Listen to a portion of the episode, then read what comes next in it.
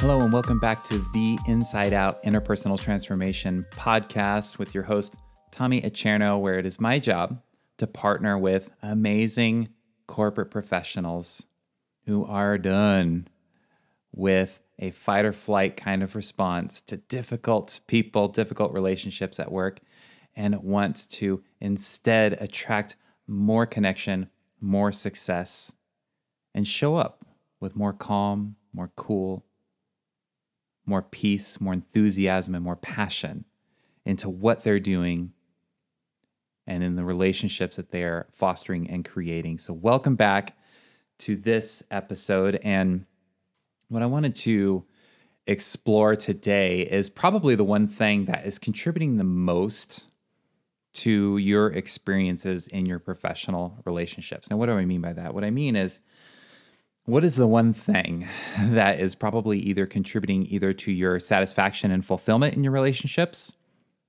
or that fight or flight response? And again, that flight response is going to be anytime you're avoiding, you're not wanting to engage, you uh, are are doing things to uh, procrastinate in the relationship in some way where you're just not engaging, you're not contributing. That's a flight response. So what about fight? This is this is about defiance. It doesn't have to be like, you know, anger per se. But if you are resisting significantly, if you just see it as as the situation in the relationship as bad or wrong or not working and that you are right. You are right and the relationship and these people they are wrong. That is more of what a fight response is like.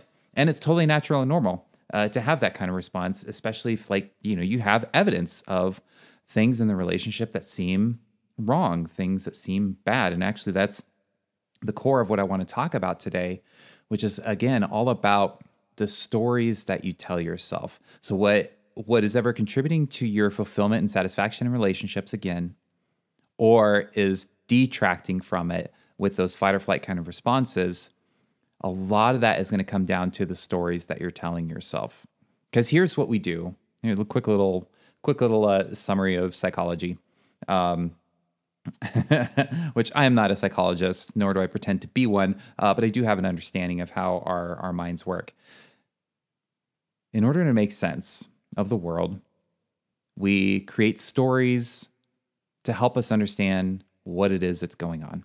We all do this. And in fact, it's critical that we do this because if we just absorbed objectively everything in the world through all of our senses what we see, what we hear, what we taste, what we smell, what we touch if we just brought all that in objectively without any kind of filtering or interpretation or or shuffling of that information, it would be completely overwhelming. We would just take everything in and it would be just too much. So what do, what do we do? Well, our, our brains are very, very efficient instruments. And so what they do is they come up with ways, our minds come up with ways and systems to organize what we're experiencing. And one of the most fascinating ways that we do this is in the stories that we tell ourselves. Now, when you break it down, these stories that we tell ourselves, it really puts uh, all experiences into three buckets either things that bring us pleasure, things that bring us pain, or things that are pretty neutral. So, if you happen to be driving around today and you drive by a particular tree, there's a really good chance that you're not really going to notice the tree. It's pretty neutral unless, you know, it happened to be like the one tree that you fell out of when you were a kid and you broke your arm uh, you know, then then you might have uh, a different uh, story about that tree, and it could be just that story. Uh, it could it could end up contributing, say, to a fear of heights. Um, who knows? It, it can we can have so many different interpretations depending on what your experience has been, say, with that tree. So let's bring this back into relationships. When you're working with people, you don't see or hear what they do I wish you did, but you don't. None of us do. What happens is you you observe things about this person and then it goes through this very subtle, very fast, uh, very nuanced, and very powerful system of filters. In order to really understand what it is someone is saying or doing, what you do is you run it through your filters of pleasure, pain, or neutral. these stories and you start to tell yourself what these people are doing, what they're saying, what they mean.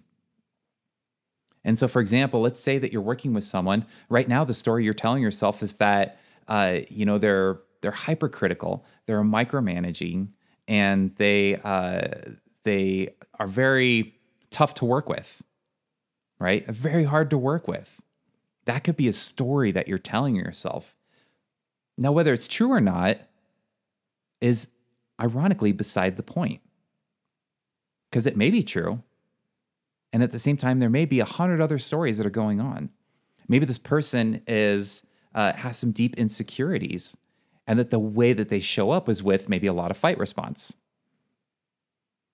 and that that comes in as a story to you that they are not open to collaboration, that they want to do everything on their own, that they're micromanaging, that they're trying to control everything, that you can't trust them, they don't trust you. How many of these stories do you tell yourself about the professional relationships you're in right now that you have? I'm not trusted. I, they don't trust me. They don't work well with others. I don't work well with others.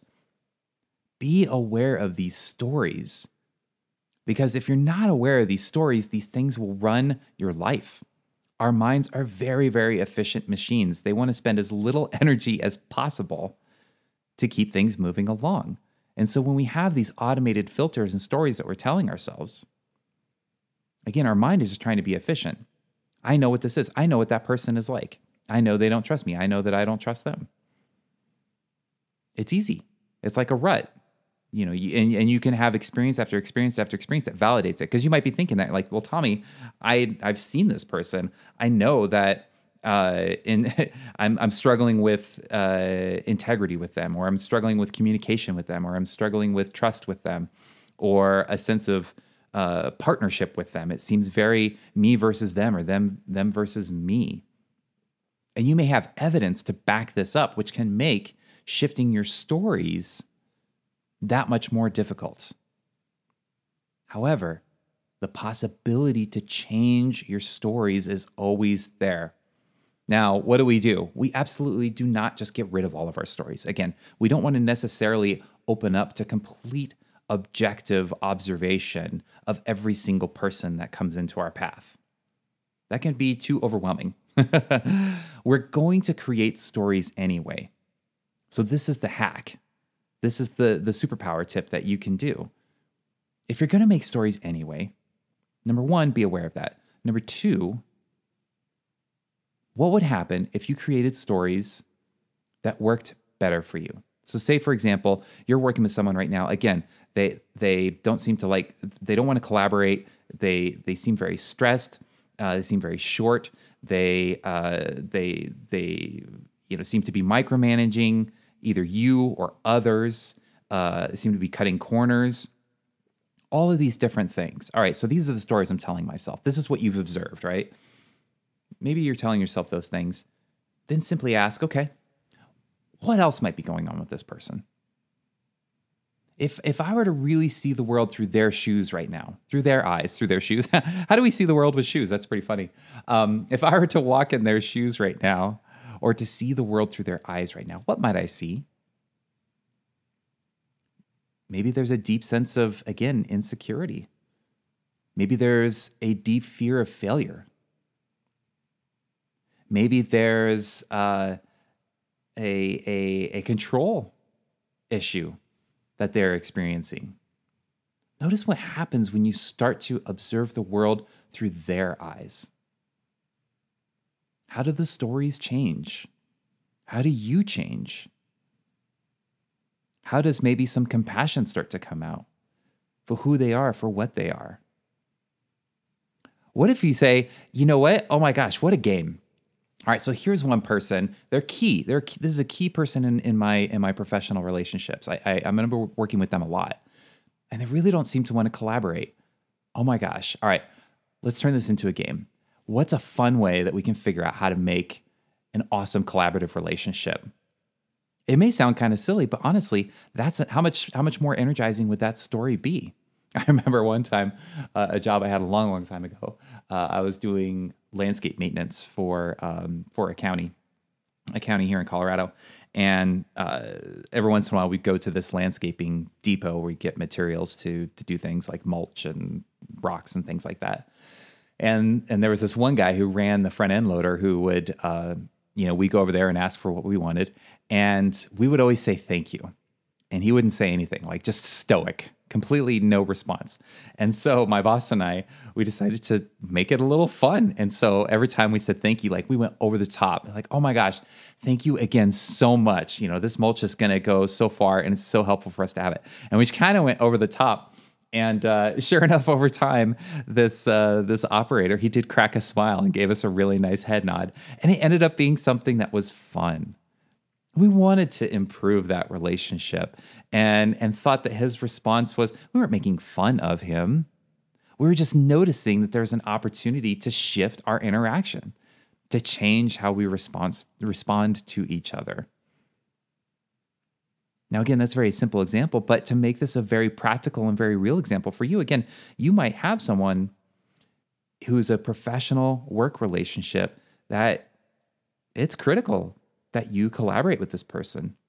Like this, say it's your boss, right? This is probably one of the most critical people that we tend to interact with. And there is micromanagement. There's uh, you can feel these control issues going on. You can feel these this this disconnect in the connection in the relationship. What stories are you telling yourself about the relationship right now?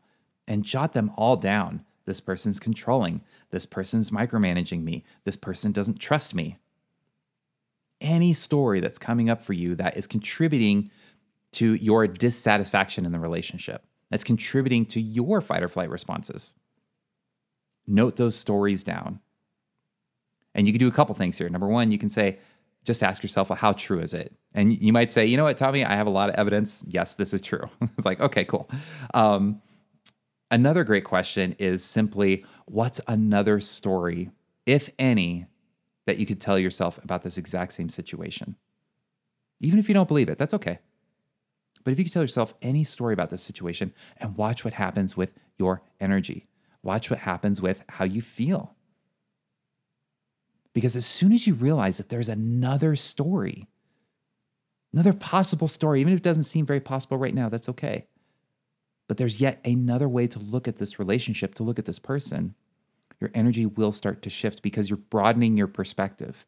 We cannot broaden our perspective unless we're coming from a higher energy, unless we're more open, unless we're more compassionate, unless we're willing to see things from the perspective of others, walking in their shoes or looking through their eyes or hearing with their ears. And notice what that does to that energy. It'll start to lift you up. It'll start to lift you up. I guarantee it. Because you are taking on more perspectives. You cannot consider multiple perspectives unless you get out of your own head and you get out of your own world. And the only way to do that is to get out of your automatic stories and start to explore what are other stories here? What's another story here I can tell myself about my relationship with my boss or about my relationship with this other key yet difficult work relationship? Even the difficult part, right? Question that. How difficult is this relationship really?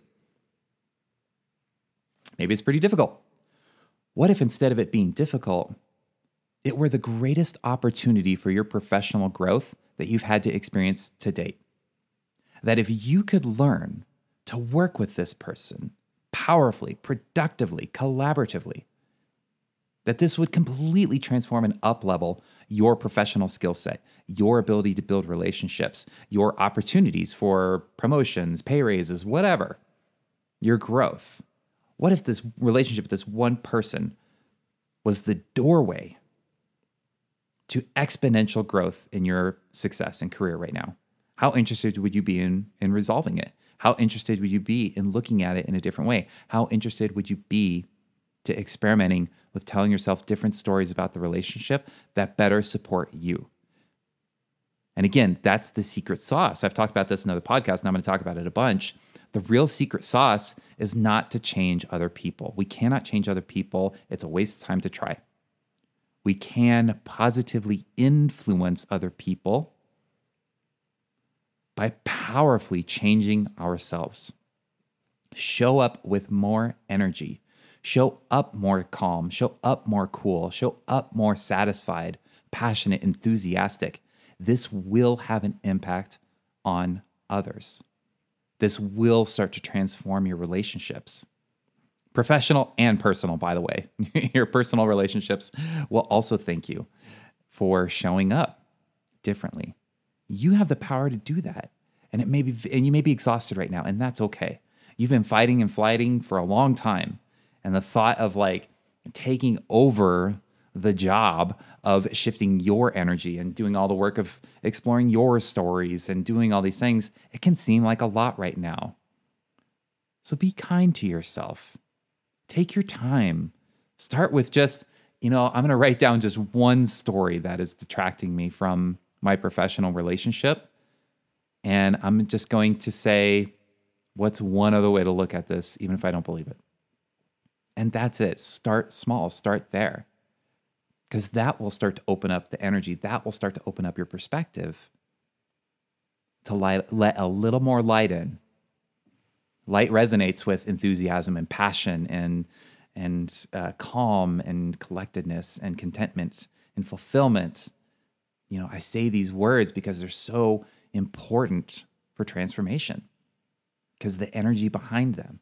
We'll have to do another podcast episode at some point about uh, Dr. Masaru Emoto and uh, the hidden messages of water, the, the power that words have on on water. So total tangent. I'm going to talk about that another time. I'll put a little note here. Um, uh, Saro Emoto. All right, cool.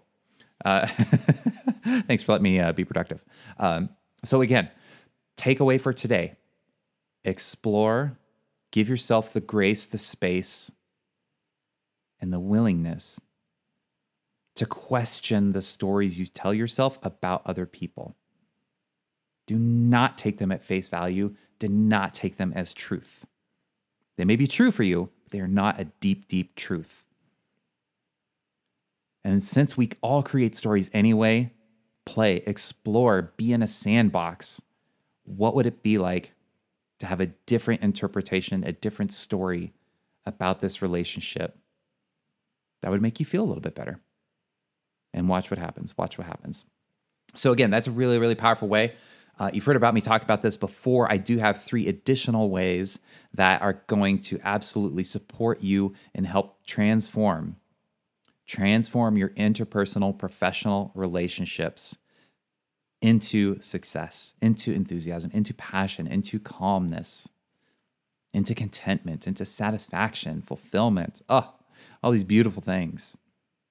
So head on over to my website, www.interpersonaltransformation.com. Again, that's www.interpersonaltransformation.com and click to sign up and watch my short 20 minute webinar on the three ways to quickly transform any fight or flight difficult relationship that you are having at work in your professional space and attract more success, more calm, more contentment, more satisfaction, fulfillment, enthusiasm, and passion. All these amazing things. Yes, three things, three ways. That's it. That's it. Just three ways. And you can totally start to experience more and more of that. Thank you so much for listening. It's been such an honor and privilege and uh, uh, so fun to have you here today. Looking forward to talking to you next week. Ciao.